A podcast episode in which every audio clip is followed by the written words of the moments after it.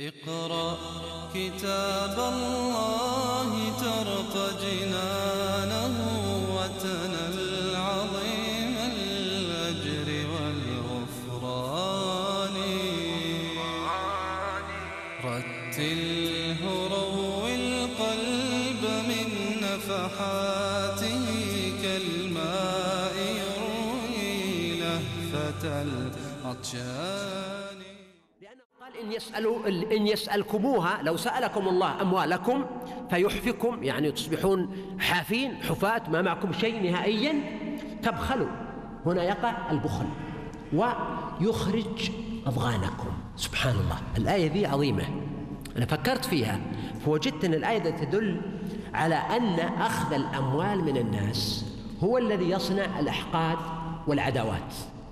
يعني الدول والحكومات التي تأخذ أموال الناس تصادر أموال الناس بغير حق أو تحرمهم حقوقهم المالية.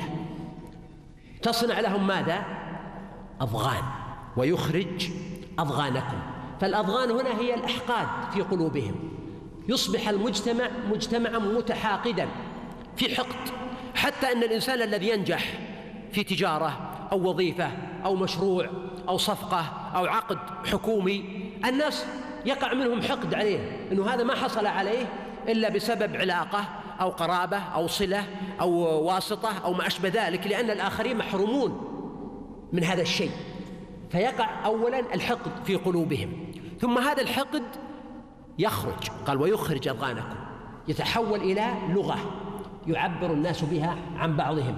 فإذا خلوا في مجالسهم قالوا مثلا فلان أخذ وفلان فيه وبدأوا يتحدثون عن أرقام فلكية وإحصائيات ومخصصات واتفاقيات وعقود خص بها فلان أو علان وحرم منها غيره ممن قد يكون أجدر منه أو قد يكون قدم عطاء أقل منه. فيبدأ الناس يتحدثون بهذه اللغة وتكثر الضغائن والأحقاد ويتحول الناس إلى مجتمع متحاقد. وأرى أن مجتمعاتنا في الخليج اليوم توشك أن تصل إلى هذه المرحلة لأن المجتمعات فيها وفرة مادية وفيها نفط وفيها غنى وخير وسعة لكن ليس هناك رشد في ضبط وتوزيع هذه الأموال. مما جعل أنك تجد أناس كما قال الله سبحانه وتعالى وبئر معطلة وقصر مشيد يعني قد تجد اناسا يتمتعون في النعيم بطريقة فيها إسراف وتجد آخرين يعيشون تحت خط الفقر. دون أن يوجد من حتى من يعطيه بطانية مثلا ليستدفئ بها من البرد أو حاجة ضرورية من حاجيات الحياة. فهذا يحدث التحاقد داخل المجتمع وبذلك تفسد نفسيات الناس تفسد قلوبهم تفسد علاقاتهم. بدلا من تكون علاقات حب وصلة اجتماعية وتناصر يتحول إلى مجتمع متحاقد. وسبحان الله في النقيض الله سبحانه وتعالى يقول للنبي عليه السلام عن المؤمنين وألف بين قلوبهم لو أنفقت ما في الأرض جميعا ما ألفت بين قلوبهم ولكن الله ألف بينهم. فالذي ألف بينهم هو الله. ولو وزعت الثروة كلها على الناس ما كانت سببا في تأليف القلوب إلا أن يؤلف الله بين قلوبهم. إذا القصة هنا لها سر معين أنه العدل مطلوب ومع ذلك الناس ربما يقع عندهم نوع من الإشعار بالتمييز. والغريب أن الآية هذه الآن الخطاب من الله. يعني الله لو طلب منكم أموالكم طلبا خارجا عن المألوف حصل منكم الحقد. من باب أولى لو طلب طلبها منكم الرسول عليه الصلاة والسلام. فكيف لو طلبها منكم أبو بكر الصديق أو عمر بن الخطاب مثلا؟ هنا سيكون الأمر أشد. فهذا مما ينبغي التفضل له أن العدل به تقوم السماوات والأرض وتستقيم. علاقة المجتمعات العلاقة الفردية وعلاقة الأسر والعائلات وعلاقة المناطق وعلاقة الدول حتى ودول الجوار. ها أنتم هؤلاء أيها المؤمنون والمنتسبون تدعون الله يدعوكم لتنفقوا في سبيل الله في الجهاد في الزكاة مما هو واجب عليكم. هنا الكلام عن الإنفاق الواجب. مثل الزكاة وهي نسبة قليلة يعني اثنين ونصف في المئة في الجملة. ومع ذلك الله سبحانه وتعالى قال تدعون لتنفقوا في سبيل الله فمنكم من يبخل. فلا يعطي هذا المقدار أو يبخل عن الإنفاق في الجهاد أو إطعام المساكين والمحتاجين والمضطرين. ومن يبخل فإنما يبخل عن نفسه لأن المال مال الله سبحانه وتعالى. وإذا بخل هذا الإنسان يبخل عن نفسه في الدنيا فيكون هذا البخل سببا في قوة الأعداء وتسلطهم على عليه وغزوهم للمدينة النبوية أو غيرها. وكذلك يبخل عن نفسه في الآخرة. فإن الإنفاق من أعظم أبواب الخير. والله الغني وأنتم الفقراء. حتى لو كنتم تملكون المليارات أو التريلونات فالله تعالى هو الغني والمال له وأنتم الفقراء لأن الإنسان فقير بذاته فهو مفتقر إلى الله مفتقر إلى الله في أنفاسه وفي جسده وفي سمعه وبصره وعقله وفي عمره ومرده إلى الله عز وجل. ولذلك أفرأيت إن متعناهم سنين ثم جاءهم ما كانوا يوعدون ما أغنى عنهم ما كانوا يمتعون. وإن تتولوا التولي هنا هو الإعراض عن الله التولي عن الإسلام أو التولي عن الإنفاق. يستبدل قوما غيركم يستبدل بكم قوما آخرين إما من العرب أو من العجم أو من الفرس أو من الكرد أو من البربر أو من أمم الشرق أو أمم الغرب. الإسلام ليس دينا خاصا بأحد وإنما هو رحمة للعالمين. يستبدل قوما غيركم. أو يستبدل بكم ملائكة آخرين والقول الأول أقرب. ولذلك كلما حصل في تاريخ الأمة تولي وارتداد وضعف كان هذا مؤذنا بأن الله تعالى يهيئ ويحضر لظهور الدين والإيمان عند قوم آخرين.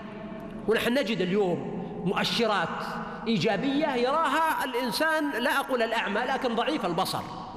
توحي بأن الله تعالى يهيئ لهذه الأمة خيرا ومستقبلا أفضل من حاضرها واستبدال قوم آخرين. عمن تولى قال استبدل قوما غيركم ثم لا يكونوا أمثالكم في البخل ولا في التولي. وهذا وعد الله الصادق.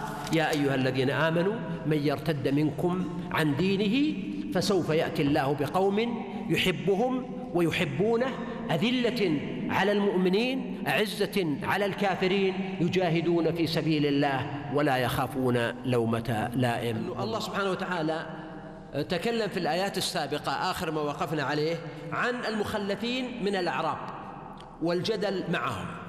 وهنا يجدر أن يشير إلى أن هؤلاء المخلفين من الأعراب هل هم من المسلمين أو من المنافقين؟ هم من المسلمين نعم. من حيث الجملة من المسلمين وقد يندس فيهم بعض المنافقين. ولكن هؤلاء المسلمين ضعفاء الإيمان كانوا خارج المدينة النبوية لا يحضرون مجالس العلم وقلما صلوا وراء النبي صلى الله عليه وسلم. ولذلك لا تعرف أسماء كثير منهم. فإذا أتيت لقبيلة من قبائلهم فإنك تجد أن أسماء الأشخاص الذين ينسبون إلى هذه القبيلة في الغالب أسماء محدودة من أناس عندهم علم أو معرفة أو سبق أو أنهم هاجروا إلى المدينة.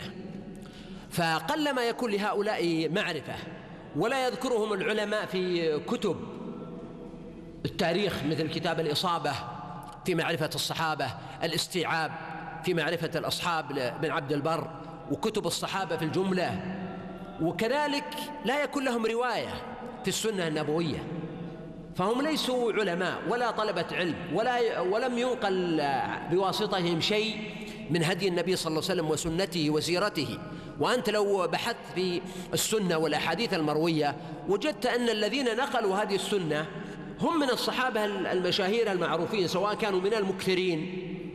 مثل العبادلة الأربعة وعائشة وابن عمر وعمر رضي الله عنه وأبي بكر وغيرهم أو من المتوسطين أو حتى من المقلين وهناك من له ندرة في الرواية. ولكن هؤلاء الذين رووا كلهم من الصحابة المعروفين الذين جالسوا مع النبي صلى الله عليه وسلم وطال جلوسهم معه وأخذوا عنه وصار لهم معه مواقف فرووها وحكوها.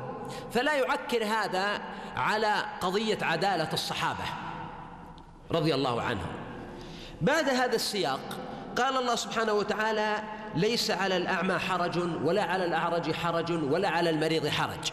بعد أن ندبهم إلى القتال وحفزهم عليه تكلم الله تعالى عن أصحاب الأعذار. الأعمى لأن الأعمى لا يبصر الطريق ولا يستطيع الطلب ولا الهرب. وكذلك الأعرج الذي لا يستطيع أيضا أن يتحرك إذا كان عرجه مؤثرا والمريض الضعيف. وهذا يتميز بأن مرضه أو بأن عذره طارئ يمكن أن يزول بخلاف الأعمى والأعرج فالغالب عليهم استمرار العلة.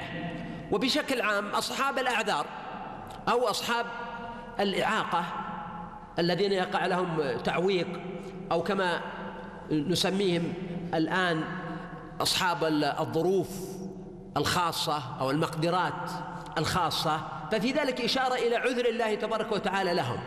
وهذا العذر هو من جهة دليل على شدة حرص المؤمنين وحماسهم بحيث أن هؤلاء المؤمنين الذين لديهم أعذار أو ظروف خاصة مثل الأعمى والأعرج والمريض لديهم رغبة أن يخوضوا القتال مثل ما حصل من عبد الله بن أم مكتوم وهو أعمى.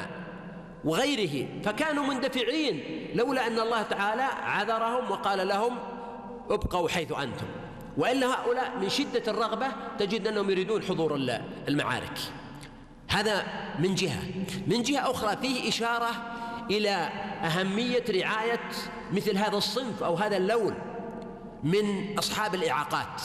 وهم يشكلون نسبة كبيرة في المجتمعات تصل إلى عشرة في المئة أو تزيد أحيانا. فتجد أن كثيرا من المجتمعات تهتم بالأقوياء في الطرقات والمداخل والمخارج والدرج والوظائف وغيرها وتهمل هؤلاء. بينما النبي عليه الصلاة والسلام يقول أبغوني ضعفاءكم. هل تنصرون وترزقون إلا بضعفائكم بدعائهم واستنصارهم؟ فالواجب أن يكون في المسجد مثلا مدخل لهم يسمح بدخول العربة وصعودها وفي المطار وفي السوق وفي المتجر وفي المدرسة. وفي كل مكان وأن يعتنى بهم فيما يتعلق بالتعليم لأنهم قد يكونون أصحاب مواهب فذة وقدرات عالية. ولا وكثير منهم لا تمنعه إعاقته بل إعاقته تحفزه على أن يكون مبدعا. وكثير من المبدعين في العالم وفي العرب والتاريخ والحاضر مبدعون وهم أصحاب إعاقات إما أن يكون أعمى أو يكون أصم أو لديه أو مقعد ومع ذلك تجد أنه متفوق. في شيء من الأشياء. فينبغي أن يكون لا يكون هناك تدمير لمعنوياتهم لا في المجتمع ولا في البيت أيضا. إظهار الشفقة المفرطة عليهم ربما يجعلهم يشعرون بالضعف أو العجز بينما تشجيعهم وتحفيزهم يكون في ذلك خيرا وسببا إلى آه، التفوق والنجاح والإبداع. لما يقول الله سبحانه وتعالى ليس على الأعمى حرج ولا على الأعرج حرج ولا على المريض حرج هنا الإشارة إلى جنس الأعذار. وليس تعداد الأعذار كاملة فإن هناك أعذار مثل هذه وهناك ما هو أشد منها ومن باب أولى أنه معذور مثل المقعد أو مثل مقطوع الرجل أو مقطوع اليد أو ما أشبه ذلك. وأيضا هناك أعذار خارجية مثل أن يكون لهذا الإنسان ظروف في أسرته أو عائلته تمنعه من الخروج لسبب شرعي. والكلام عن الأعذار محله كتب الفقه. ولكن المقصود هنا أن الله سبحانه وتعالى كأنه بذلك كان يعتب على هؤلاء الذين تأخروا من دون أن يكون لهم عذر. كما قال النابغة قال يا بنت عمي كتاب الله أخرجني كرها وهل أمنعن الله ما فعل فإن رجعت فرب الكون يرجعني وإن لحقت بربي فابتغي بدلا. ما كنت أعرج أو أعمى فيعذرني أو ضارعا من ضنا لم يستطع حولا. لا أعرج ولا أعمى ولا مريض. الضنا هو المرض فكأن الآية هنا فيها نوع من التوبيخ غير المباشر لهؤلاء المتخلفين. أنت أعرج أعمى مريض عاجز حتى تتأخر. ففي الوقت الذي بينت فيه عذر هؤلاء الناس إلا أنها عاتبت أولئك الناس الذين تأخروا وتخلفوا من دون أن يكون لهم عذر. قال ومن يطع الله ورسوله يدخله جنات تجري من تحتها الأنهار. وهنا ربط الله طاعته بطاعة الرسول عليه الصلاة والسلام. ومن يطيع الله ورسوله.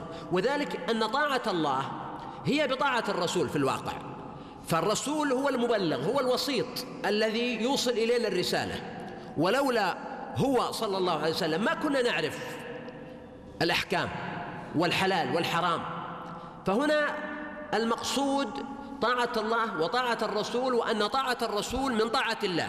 وأيضا أن طاعة الله إنما تتحقق باتباع الرسول. قل إن كنتم تحبون الله فاتبعوني. ولذلك هنا قال ومن يطع الله ورسوله. يدخله جنات. كتاب الله ترق جنانه وتنى العظيم الأجر والغفران.